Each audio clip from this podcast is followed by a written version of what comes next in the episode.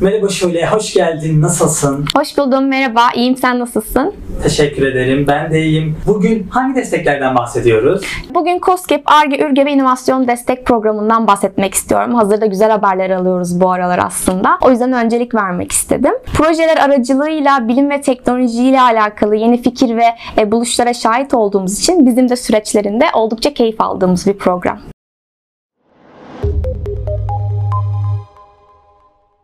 Çok güzel. Hadi o zaman bahsedelim hemen programdan. Bahsedelim. Bu destek programı COSGAP'e bağlı olarak verilmekte.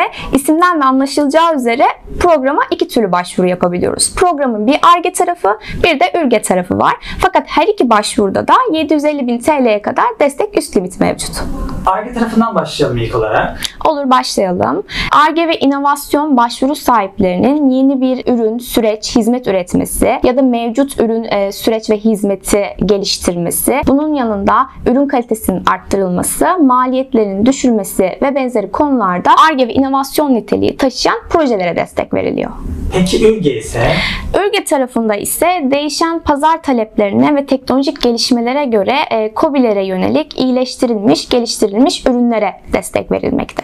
Böyle bir program var olması, firmalar tarafından çok fazla başvuru yapılması ve destek üst limitinde göz önünde bulundurursak devlet desteklerinde ARGE'nin büyük bir payı var diyebilir miyiz? Evet kesinlikle bu şekilde söyleyebiliriz. 2020 yılında ARGE faaliyetleri için yapılan harcamalar 14 milyar 331 milyon TL.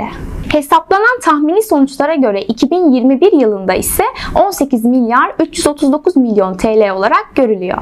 ARGE harcamalarına ne düzeyde önem verildiğini göstermek adına bir grafik yansıtalım istersen. Şimdi bu grafikte en fazla harcamanın yapıldığı ilk 5 sosyoekonomik hedefi görüyoruz.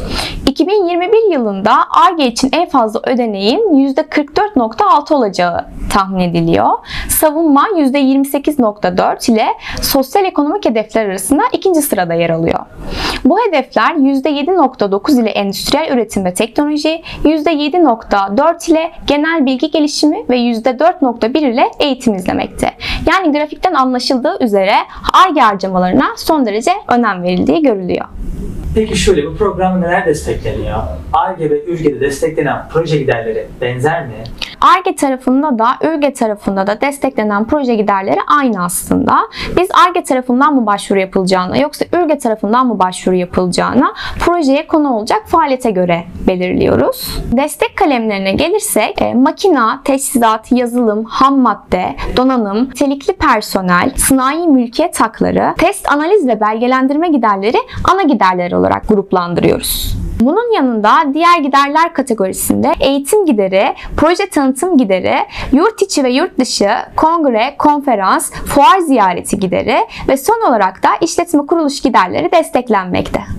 Araştırma, geliştirme, inovasyon konularında projesi olan işletmeler ve girişimciler ile ürün geliştirme konusunda projesi olan işletmeler bu destek programından yararlanabilir. ARGE tarafından başvuru yapılacaksa araştırma, geliştirme ve inovasyon konularında bir projesinin olması, ÜRGE tarafından başvuru yapılacaksa da başarıyla tamamlanmış bir ARGE projesinin olması, patent, doktora çalışmasının olması ve orta yüksek teknolojide yer alması gerekmektedir. Destek programı için KAS gibi başvurmalıyız. Sağladığı avantajlar nelerdir? ARGE ve İnovasyon Destek Programı hiç ARGE yapmamış firmaların biz ARGE yapıyoruzu kanıtlamak için güzel bir yoldur aslında. Buna bağlı olarak da işletmenin kendi kurum kültürüne sağladığı bir avantaj. Programı başarıyla tamamlamış ARGE, ÜRGE ve inovasyon projesi olan firmalar daha büyük projeler yapmak için iyi bir zemin hazırlamakta aslında.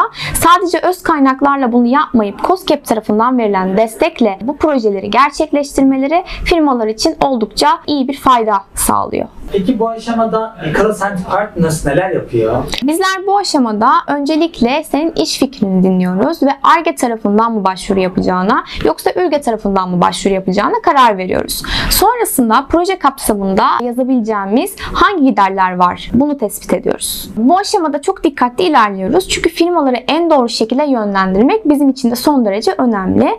Yani biz kısacası firmaları dinleyerek onları ön analize tabi tutuyoruz. Karar verilen destek programı içinde proje bilgi dokümanını hazırlayıp başvurusunu gerçekleştiriyoruz. Tabii ki bununla da bitmiyor. Proje onay aldıktan sonra yürütüm süreçlerine de dahil oluyoruz ve proje kapanana kadarki tüm süreçlerde varız aslında. Çok güzel açıkladın gerçekten. Şimdi gelelim süreçlerde sıkça yapılan hatalara. En sık hangi hatalar yapılıyor? Sen nelerle karşılaştın? Projeye onay gelmeden önce ödemesi yapılmış destek kalemleri ile ilgili destek başvurusunda bulunmak en çok karşılaştığım hatalardan bir tanesi benim. Bu nedenle e, projeye onay gelmeden herhangi bir ödemenin yapılmaması gerekiyor. Bir de ödemenin banka aracılığıyla değil de elden yapılması son derece karşılaştığımız e, hatalardan oluyor.